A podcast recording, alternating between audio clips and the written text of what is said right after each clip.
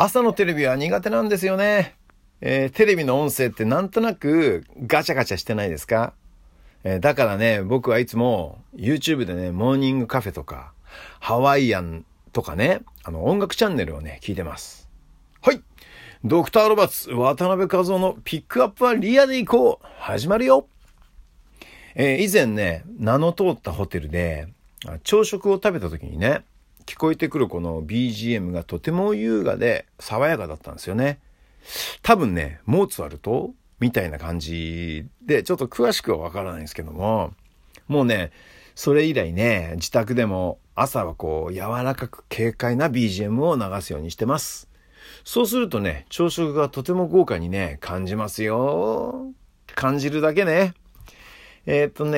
音楽によってこう気分が変わるのかさ、気分によって音楽を選ぶのか、まあそんなね、面倒な話はまあ置いといて、まあ気の向くままだったりね、ドラマの挿入歌みたいにしてさ、日常生活の中の自分をこう演出できればいいんじゃないかと思います。家にいる時だったり、散歩してる時、車に乗ってる時などさ、この場面によってなんかほら、それぞれマッチする音楽はなんかね、空気のようなさ、深い愛だなと思うんですよ。もう本当に音楽って素晴らしいと思います。ね、僕のね、心にこう潤いを与えてくれてるんですよね。潤いといえばさ、モイスト Q のオールインワンジェルよね。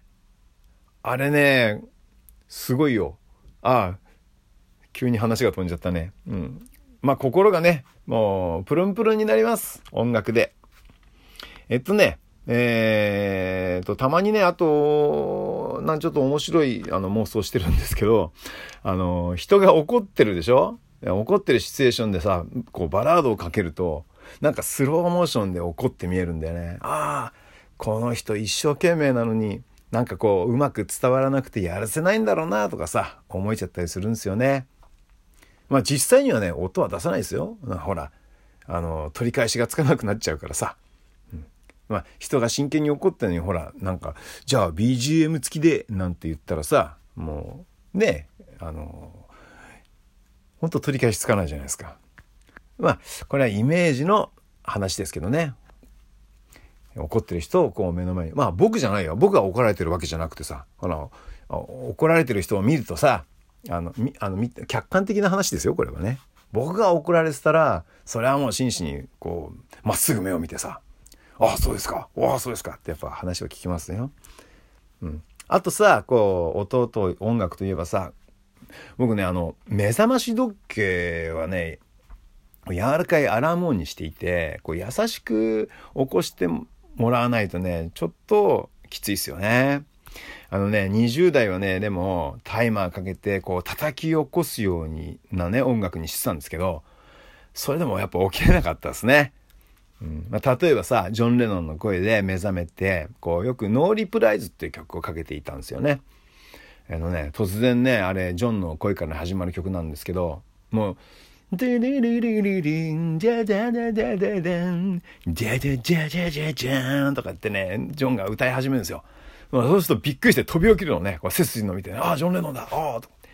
だけどね、まあ飛び起きた後またすぐ寝ちゃうんだけど、まあそ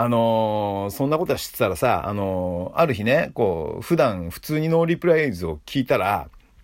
なんかさ、その朝のさ、その布団の中のさ、この起きようとするこの葛藤みたいなさ、気分になっちゃってさ、なんかね、だからね、もう曲がね、もう台無しになるので、もうやめました。目覚ましに使うのは。だからね、名曲というのは、あれですよ。背筋を伸ばして、きちんと聴きましょう。あとね、大切なね、メールやね、LINE を送るときはね、こう、イヤホンでね、まあ好きな音楽、ゆっくりした音楽聴きながらやってますね。ポール・マッカートニーとかジェフリンとかなんかいいんじゃないですか。あとね、よくね、瞑想っていうカテゴリーでいろんな音楽配信されてるんですけど、まあそういうのでフーンとかってね、ずっと音が鳴ってんですよ。まあそれをするとね、結構割と周りの音もね、イヤホンだから遮断されるしね、まあ歌詞もないしね、歌がないからね、こう集中できるんですよね。だから大切なメールや LINE を送るときは瞑想とかね、ちょっと締めよう、ここよいしょよいしょ、にしてます。ね、みんなはね、どんな感じでね音楽を聴いてるんでしょうかね。あ、そうだそうだ、大事なのはさ、曲のね、僕ね音楽聴くとき曲のドア玉からね、ちゃんとこうパーンと聴いて、こうインパクトをちゃんと感じて聴いて、まあどうしても途中で消す場合とかあるじゃないですか。まあそういう時はさ、だんだんこうフェードアウトして、もうプチッと切らない、ちゃんとフェードアウトして、消してます。俺これ大事だと思うんですよね。ね、僕の音楽との付き合い方の、まあ、一部分はこんな感じでやっております。